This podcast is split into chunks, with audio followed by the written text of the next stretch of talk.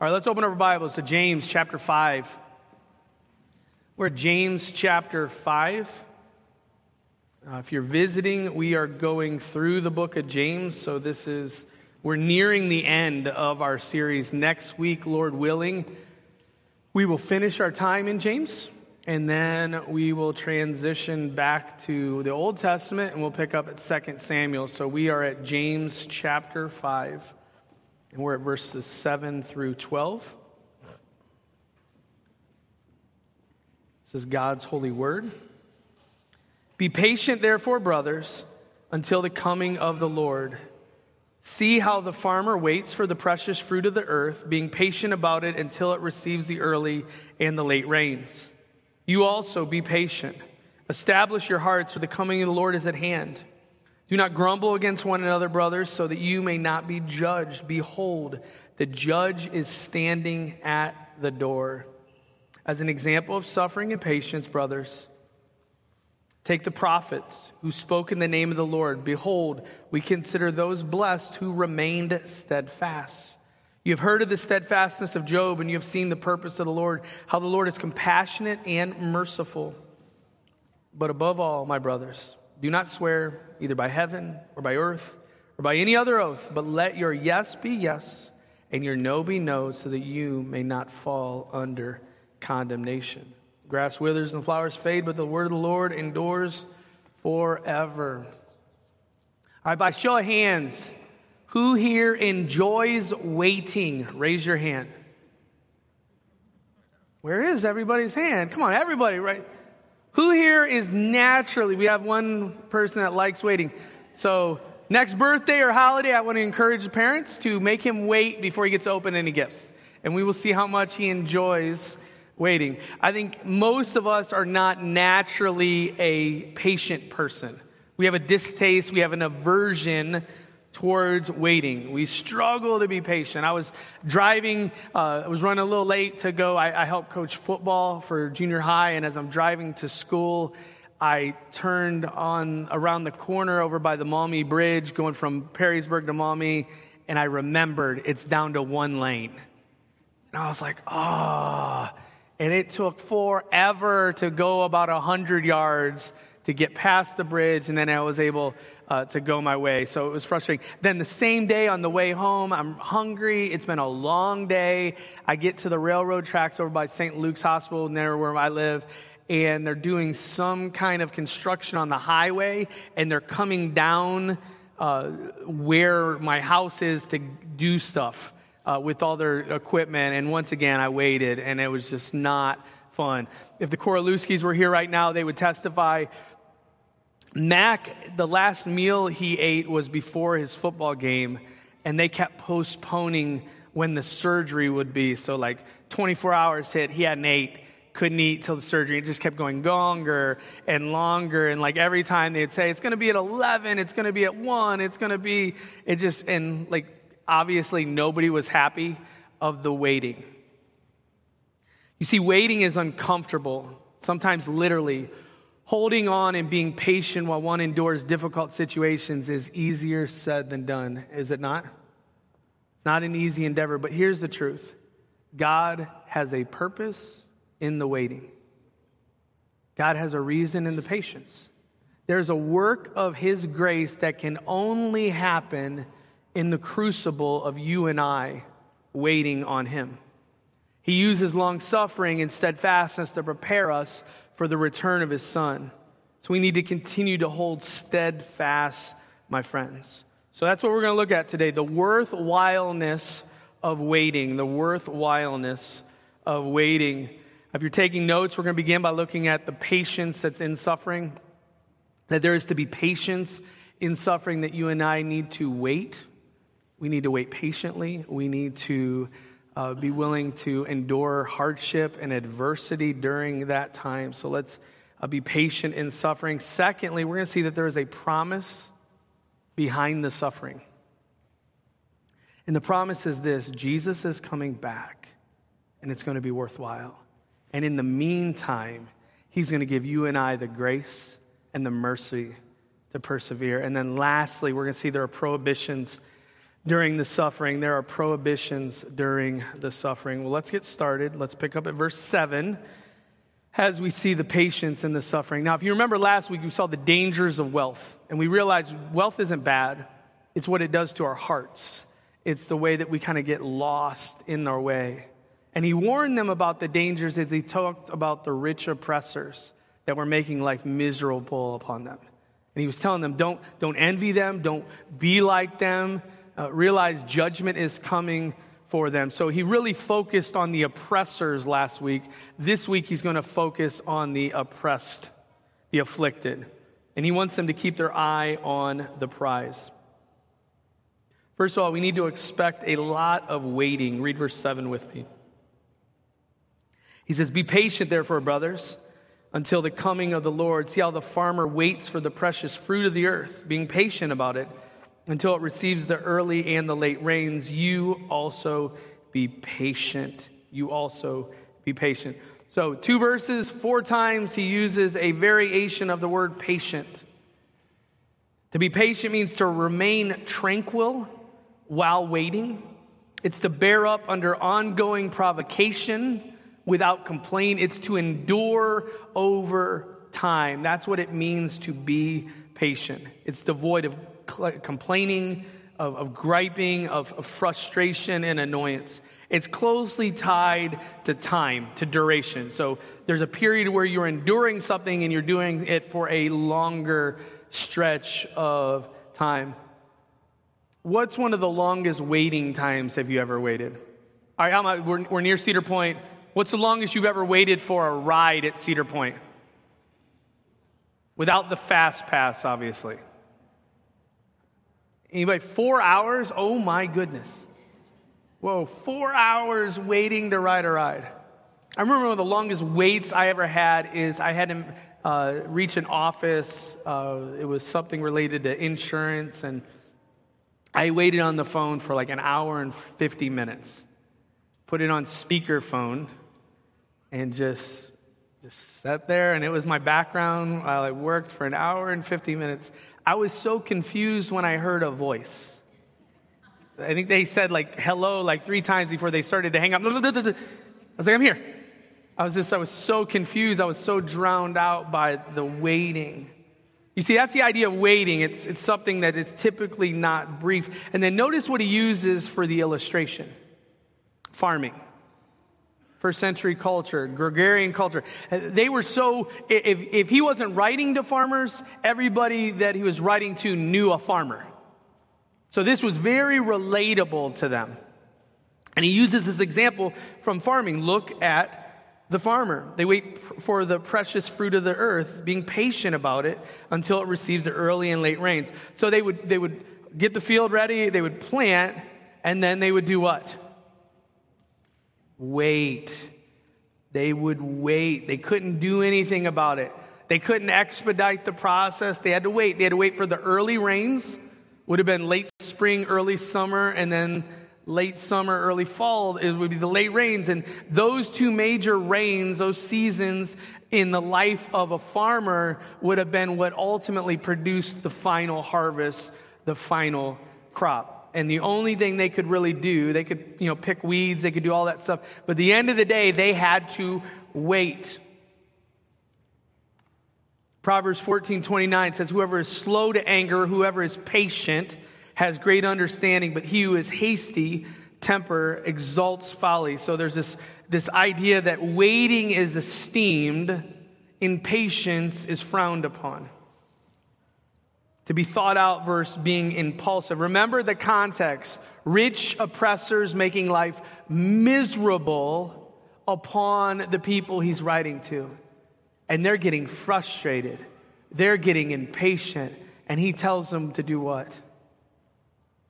Be patient. Wait. He's calling out the hearers to hold on and to trust God. You know what waiting ultimately is for you and I? It is an act of acceptance of God's lot in our life. That's what patience is. It's saying, okay, God, I guess you know what's best. Not I guess.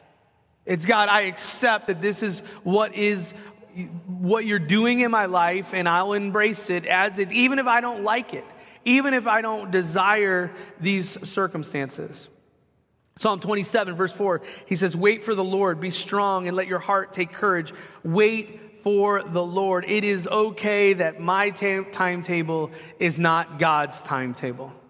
Because his timetable is perfect and good, even if it is uncomfortable for you and I. So expect a lot of waiting.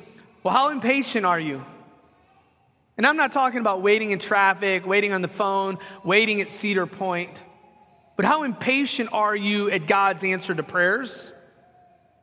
How restless do you get when you have to wait on God to act in a situation? How much does your faith and trust waver during seasons of waiting? Could God possibly be using these seasons of waiting to, to produce character in you, to work in this, to, to lead to a greater dependence upon Him? So there's a lot of waiting, but then there is also expect a load to withstand. Continue on with me. In verse 8, he says, Establish your hearts, for the coming of the Lord is at hand. Then go down to verse 10. As an example of suffering and patience, brothers, take the prophets who spoke in the name of the Lord. Behold, we consider those blessed who remain steadfast. You see, it's more than just simply waiting on God. Like, we don't like waiting, but is, is waiting a little bit easier when life is good? Circumstances are great bank is full, you're healthy. And it's like, man, I, I don't like waiting, but life's pretty good. I guess I can wait a little longer. It's not, that's not often the situation that we're talking about when he speaks of waiting. It's waiting combined with difficult circumstances. It's being patient while you're afflicted and suffering and having hardship and having trials. That's where kind of the proverbial the rubber hits the road. That's really what it means to be patient when you're enduring. And that's what he says. Expect a load to bear, to, to withstand. If we were to stop here right now and we all cram down the hallway that we can't walk through because they did the floor, but if we were able to go up into the weight room, we could go over to the squat rack and you could put weight on each side of the bar. And then what we could have somebody do is they could go in the squat rack, put the Olympic bar on their shoulder area, and then step away from the rack with the weight on their bar. And what are they doing with that weight? They are bearing the weight of it. And that's what it means to be steadfast. To bear the weight of the trial and tribulation and to not drop the weight, to not give up, to not fall over to throw away. That's what it means to establish your heart. When you and I, when we establish our heart, we fix it firmly in place. We have resolve. There's this inward commitment that I will not give up, that I will not lose heart, that I will brace myself for the sake of Christ. Steadfastness, to bear that weight, to persevere. This is what Paul talks about in Ephesians. You know, the armor of God. Listen to what he says. Ephesians 6:13 Therefore take up the whole armor of God that you may be able to withstand in the evil day and having done all to stand firm to remain steadfast that though all these trials and tribulations although Satan is shooting his arrows at him regardless because of the armor of God because of God's work in and through us we are able to stand 1 Corinthians 15 58, be steadfast, immovable, always abounding in the work of the Lord. That's the expectation, friends. Not for you and I to just be patient when life is great, when all your prayers are answered, relationships are calm, and you've got all the resources you want, you're getting yeses to everything. No, that's, that's the fair weather fan. That's, that's normal people are in a good uh, state of mind in that, but what happens when all of those things are not true? When you're diagnosed with a disease, when uh, you lose your job, when you have a major relational conflict, are you patient? Are you steadfast? Do you withhold, withstand that? Remember the difficult context. These rich oppressors are putting people in jail They're preventing them from work. They're preventing them from having food. They are making life miserable. And the desire, the temptation would be to what? To overthrow them, to fight them, to slander them. And what does he tell them to do? Remain steadfast. And then notice what he says. He uses the example of who? The prophets. The prophets. In other words, you are not the only one enduring this. In the past, people have endured this. And even in the present, 1 Peter 5 9 says, resist them, firm in your faith, knowing that the same kinds of suffering are being experienced by your brotherhood throughout the world. And think of past generations when we start thinking of the brotherhood who have suffered. The prophets are a great one. I think we could pick several different prophets to use as a case study on it. You could use Isaiah. At one point, Isaiah had to be naked and barefoot to go preach the message. We've got a Hosea who had to marry a prostitute who again and again and again remained unfaithful to him. That would be another one. But probably one of the greatest examples of a suffering prophet was Jeremiah. Jer- Jeremiah 20, verse 2, it says, uh, Pashur beat Jeremiah the prophet and put him in the stocks that were in the upper Benjamin gate of the house of the Lord. So, besides being beaten, besides being put in the stocks, his message was consistently rejected. He was left to die. His scroll was burned and he was slandered. It was just, it was a rough go. And in the midst of all of that stuff that he was going through, all of that burden that was upon his shoulder, guess what he did? He remained what? He remained steadfast. He didn't give up. He didn't throw in the towel. He didn't quit. He didn't leave. No, he remained steadfast. And that's what you and I are called to do. It even says that he was blessed. It says, Blessed are those who remain steadfast, that God's favor is resting on them. What load are you bearing today? What's going on in your life? Are, are you finding it difficult to remain steadfast? Are you starting to waver?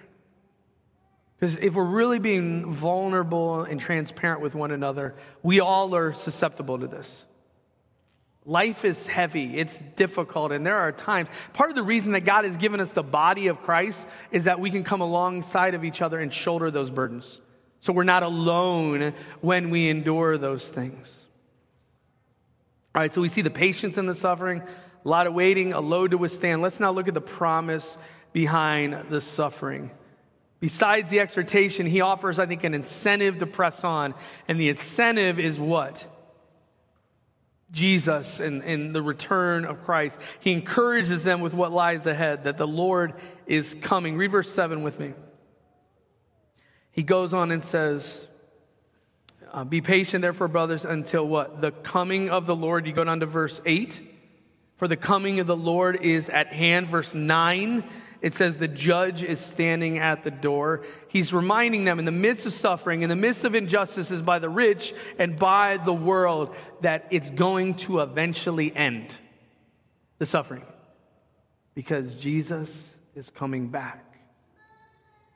And that's something that we have to be reminded of because often I think suffering feels like it is never ending. Can you relate? Can you identify with that? You remember the one advertisement? It was a commercial for Energizer. He had the Energizer bunny. And what was the tagline? Does anybody remember? Yeah, it keeps going and going and going. Nothing outlasts the Energizer bunny. I think often if you've, if you've lived in this life for any length of time, suffering can feel that way, can it not?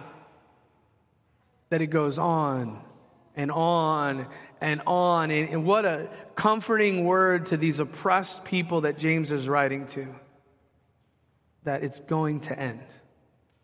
You know why it's going to end? Because he's coming back. Revelation 21, verse 4, it says, He's going to wipe away every tear from your eyes. Death shall be no more, neither shall there be mourning, nor crying, nor pain anymore, for the former things have passed away. And I think sometimes you and I, we get so caught up in our circumstances in life that we're living in right now that we forget that this is temporary and eternity is awaiting. We forget that though we're suffering now, there's going to be a day, there's going to be an age when Jesus comes, he's going to wipe away the tears, and there will be no more suffering. We need to anticipate that. We need to long for it. I will remember when Jim Elliot, he was writing his sister, and it was for her birthday. And the one thing he said, I just was so profound to me. He says, Live your life as though your very next step would take you across the threshold of heaven. And just that heavenly, eternal mindset that you and I need to keep at the forefront. We need to long for it. Revelation 22 20. Says, He who testifies to these things says, Surely I am coming soon. Amen. Come, Lord Jesus. Would you long for Jesus' return like that? I've talked to enough people, I, I think, here's what I think we all would like to see. This, this is honesty across the board, and this is not a good honesty. I think most of us would like to live to 80s or 90s Get to watch all your kids, have kids, or your grandkids. And at that point, like, okay, I've done everything, I've seen everything I wanted to experience. Now I'm ready for heaven. But then you got Paul, and he says, What? For me to live as Christ and to die as gain. I think it's one of the funniest things that Paul says, and I don't think he intended it to be funny, but he's like, I would rather be with Christ, but because of you all, I'm here. I mean, it's okay. It's not that bad. I'm going to, I'll keep serving, but like, you know, it would be a lot better as if I wasn't here with you and I was with Jesus. And, and that needs to be uh, something I think that we fan into flame in our hearts and minds more to foster a, an anticipation of glory of, of, the return of Jesus. I think we've gotten too comfortable in our country, in our world, and in our lives that we, we, we've grown too attached to your life and we don't long for the return of Christ. And notice how he speaks of it. He says that it's coming, that it's, it's imminent and soon. Now, people have taken James' words and says James didn't know what he was talking about. Because he's saying that the Lord is at hand, that, that it's near, and then guess what? It has not happened. So, hey, you, you kind of missed that one, Nostradamus. 2,000 years, it's not here yet. But here's the deal when we talk about the imminent return of Jesus, it means from the time of the first to the second coming, and it can happen when God designs it to be. Like whenever in God's sovereign will, it's going to happen. So he could come today. You might not have to try to maneuver through the parking lot to try to find your car. We might leave the gym and go to glory. It could happen, or it might be generations from now. But when you start thinking of 2,000 years, even 3,000 years, and eternity, it's that small. So it is near. There's an eminent nature to it. And he kind of the big picture with the return of the Lord is that vindication was going to take place. That's what he's he's getting at. The suffering is going to end, and those people that have been oppressing you and, and making your life miserable, guess what? That day is judgment then.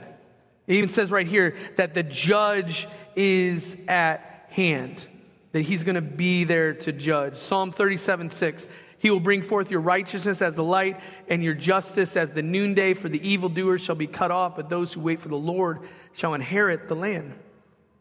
As the wicked will be judged, the wrongs will be made right. Well, are you, one, longing for the return, anticipating a return, and are you growing weary? Are you losing heart? Do you feel like the wicked are prospering? It might appear that way, but friends, this is temporary. He's going to judge.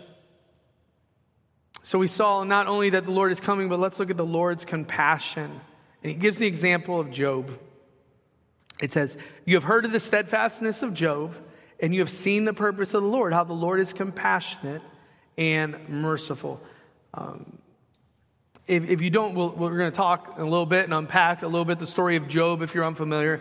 But what we see in Job is he stands firm in God's testing grounds. He stands firm.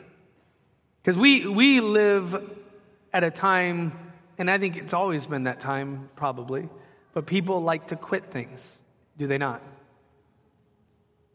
People quit jobs real easy. People quit school easy. People quit marriages easy. It's just, if the going gets tough, what happens? People get going, like, all right. But that wasn't Job. So in Job chapter 1, verse 8, it says, The Lord says to Satan, so Satan is kind of roaming the earth, and he's looking for somebody to test, to wreak havoc upon. And the Lord says to him, Have you considered my servant Job? There is no one like him on the earth. He's blameless. He's an upright man who fears God and turns away from evil. Satan's like, Yeah, that's true, but he does that because you've made his life awesome.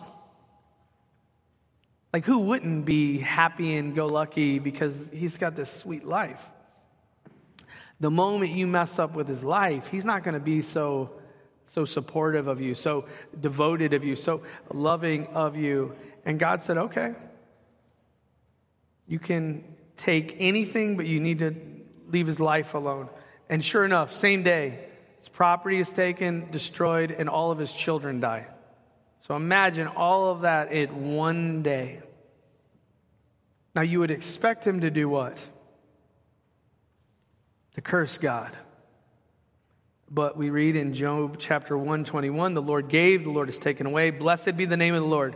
In all this, Job did not sin or charge God with wrong. So then he's like, Yeah, but if you let me touch his health, he's like, Well, you can't kill him, but I'll let you touch his health. He's going to do it. So he, he gets all these sores. It's miserable. His wife says, Curse God and die. And Job 2.10 says, Shall we receive good from evil and not, uh, good from God and not receive evil? And all this, Job did not sin with his lips. So then his friends come along and they all try their various ways to kind of explain the situation. Uh, they do a terrible job at it, very unbiblical. And yet he continues to remain faithful. And then finally, near the end, he gets to a point where he's just losing, uh, losing faith. He's getting frustrated. He begins to complain. He begins to kind of question the birth of his life, curse the day of his birth. And then God comes along and says, Hey, uh, who are you? Where, where were you when I did this? Where were you and Job, you know, silently sits there and takes it. And then after he takes it, he says, uh, Job 40, verse 5, I've spoken once and I will not answer twice, but I will proceed no, forward, no further. And then God ends up again rebuking him. And then by chapter 41, he repents. And then chapter 42, it says this And the Lord, verse uh, 12, the Lord blessed the latter days of Job more than his beginning. So he got this, he got, he had ended up having more kids again. He ended having uh, more prosperity in the midst of all of that. And what we see in all of this, that God used it as a means by which he extended grace and mercy to Job to persevere. Paul can testify the same thing. Uh, 2 Corinthians 1 8, it says, For we were so utterly burdened beyond our strength that we despaired of life itself. Indeed, we felt that we had received the sentence of death, but that was to make us rely not on ourselves, but on God who raised the dead. So Job could identify with that. He, life was so miserable, he got so dependent, and God gave him what? Compassion and mercy and grace. You see, that, friends, is one of the greatest blessings of you and I enduring. That's one of the great honors and privileges it is for us as followers of Christ to persevere and to press on through suffering is because God gives us grace and mercy during it. 2 Corinthians 12, he talks about God, uh, that it was strength in weakness. My grace is sufficient. Because here's the truth, and this is what we need to wrap our minds around right here. If there was a circumstance, Charles Spurgeon speaks of this, if there was a circumstance that was better for you right now, God would have you in that circumstance. So, translation, what circumstance you are in right now is the one best for you because our God loves you, He knows you, He knows what is best for you.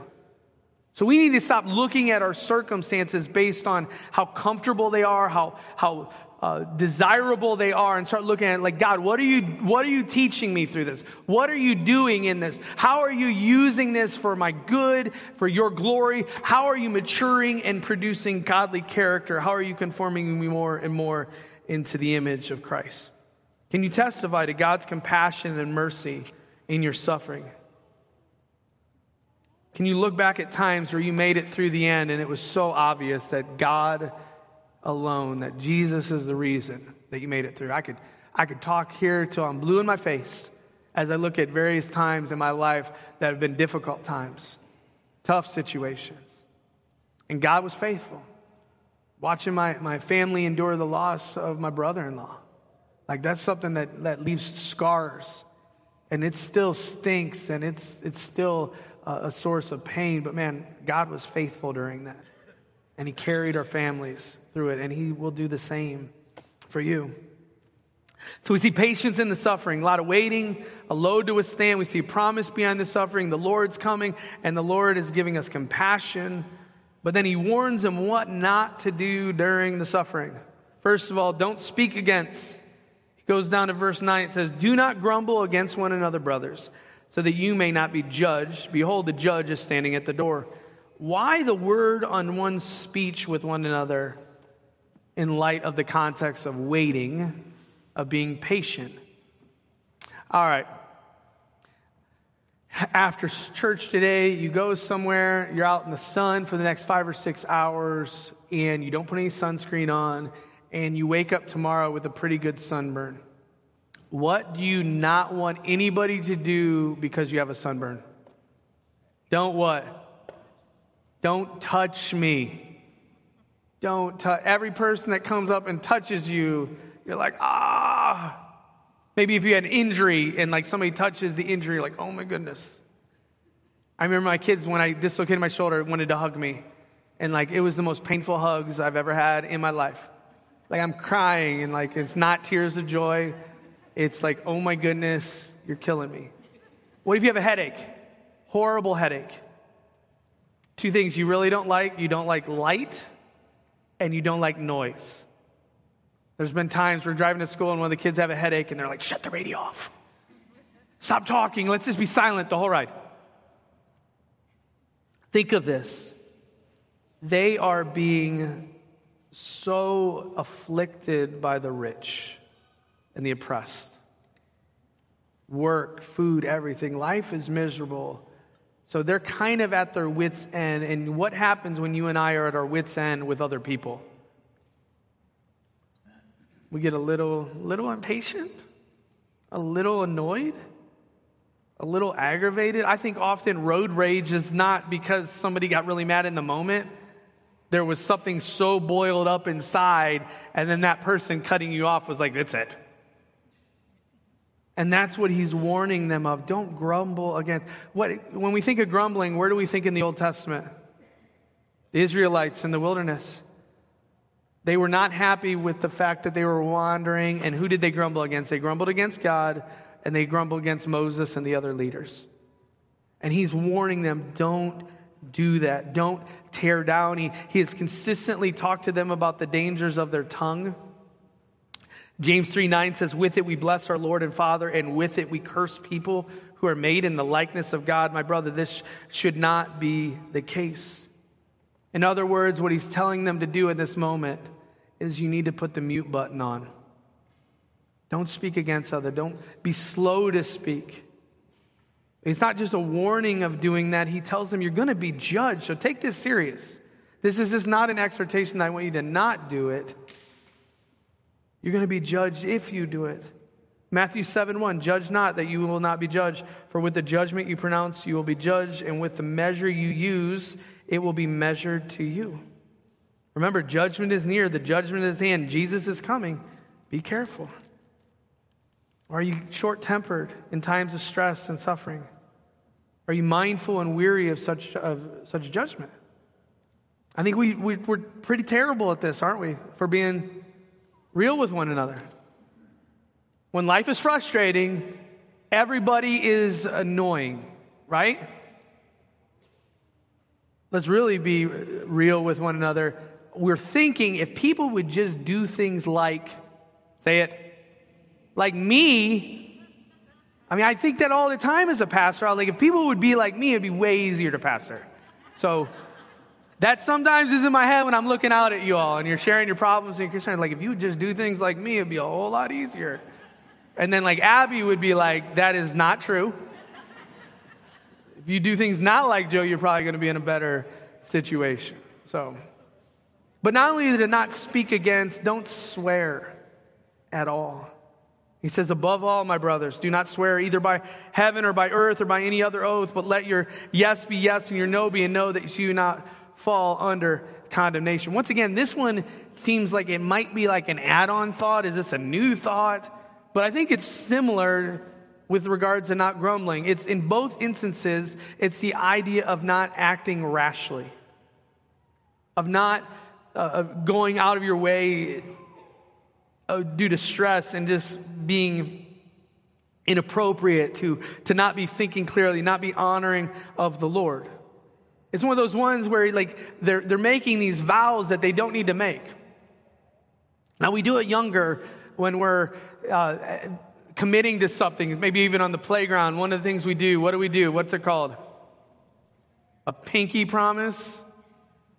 Or, or I remember as kids, sometimes people would be like, oh, you're not telling the truth. I am too. I swear. And then they'll, like, it gets pretty intense, like escalation really fast. I swear on your mother's, are like, whoa, whoa, whoa, whoa.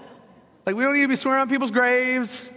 If you say it's true, it, it, it's true. Like, but we do that even in the courtroom. What do they have you do? Like, I mean, now it, it seems even weird in our culture because, I mean, the vast majority of people aren't obeying the word aren't followers of Christ. And what do we have them do? They, they swear on a Bible.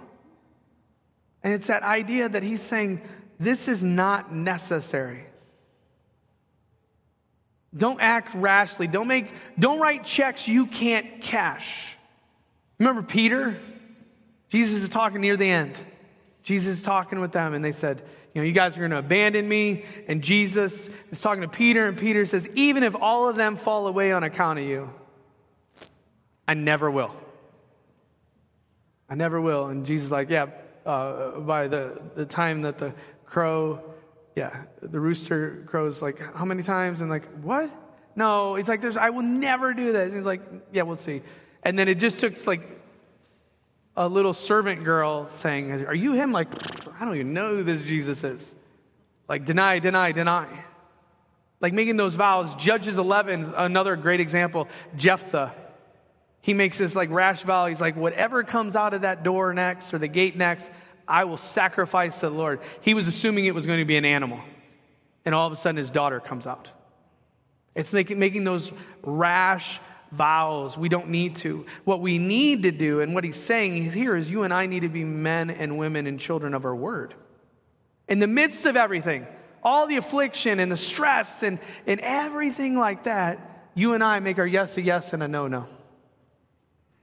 So if you say you're going to do something, you do it. If you say you're not going to do something, you don't do it. If for some reason something changes and you're not able to make good, you let that individual know. Unfortunately, what we often see amongst Christians is we have some of the least amount of character and integrity around. It's one of the reasons that people are so questioning of Christians because we lack, we make promises that we don't intend to keep. And he's saying that should not be the case. Matthew, I, I think Jesus, he's heard this from his son, or not from his son. Jesus, uh, James heard this from his brother because Matthew 11, 5 33. It says, Again, you have heard that it was said to those of old, You shall not swear falsely, but shall perform to the Lord whatever you have sworn. But I say you do not take an oath at all, either by heaven or uh, it is at the throne of God, or by the earth, for it is his footstool, or by Jerusalem, for it is the city of the great king. And do not take an oath by your head, for you cannot make one hair white or black. Let what you say simply be yes or no. Anything more than this comes from evil. Are you a person of your word? Are you a person of integrity and character? Follow through on your promises. We sometimes speak of keeping our eye on the prize. Have you ever used that language? It's to remain focused on a particular goal when the path to that goal is long and tedious. You see it in the sports world all the time. Whatever the championship may be, wherever, however long the season is, you got to want to keep the eye on the prize. So, in the midst of the practices and in the injuries and all of that stuff, keep your eye on the prize. Olympians waiting four years until they end up getting another crack at that medal, they have to keep the eye on the prize. I know I joked a little because Brooks' uh, baby, Brooke and Dallas's baby, went a little bit longer for delivery, and like I kept, I was bugging her daily, like, baby. She's like, no. Next day, like, baby. He's like, no. The point, she's like, I'm not even sure if I have a baby. And then it finally came, and I just kept saying, it's going to be worth it. Like, you're not even going to be thinking twice that it, it, you were having the baby, you were pregnant as long as you were once the baby came. Keep the eye on the prize. It means to keep on plugging through the monotony and rigors of life because it's going to be worth it. Persevere. Even though it gets uncomfortable, even though it gets painful, it will be worth it. And what James has told us and taught us today is that suffering in this world will be worth it in the end. It might not seem like it now in the moment, but it's going to be worth it. So keep on holding on. Keep on being patient. Endure the difficulties because God has a purpose in it. He's at work. He's preparing you for his son. Like I said in the beginning, there is a crucible of us in suffering that prepares us in a way that no other circumstance could prepare us. So, whatever you're going through right now, and I, I know of several trials and tribulations amongst you guys, and they're very wide ranging from health to relationships to financial to the list goes on and on. Friends, God is at work. Tell yourself that. Remind yourself of that. He's at work. He's doing a work. He is making a way. And He is giving you grace and mercy to persevere, and it's going to be worth it. So be patient and wait on the Lord. Let's pray. God, we come before you right now and we acknowledge uh, that we are impatient uh, that we love your will, but we love it our way. God, we uh, would like for you at times to hit the fast forward button or skip a few scenes and get us to the end of the suffering. But it's not just simply uh, the destination that is important, but also the, the journey, the ride, that you are at work, that you're conforming us more and more into the image of your Son. And that is better suited, better done as we go through trials and tribulations. And that's why James could even start his book by saying, Consider it pure joy when we face trials. So, God, we ask right now that you would help us to be a people who consider it pure joy, that we would remain steadfast, that we would persevere, because one day soon, uh, your son is going to return and he's going to make all things right. We pray this in Jesus' name. Amen. Would you please stand?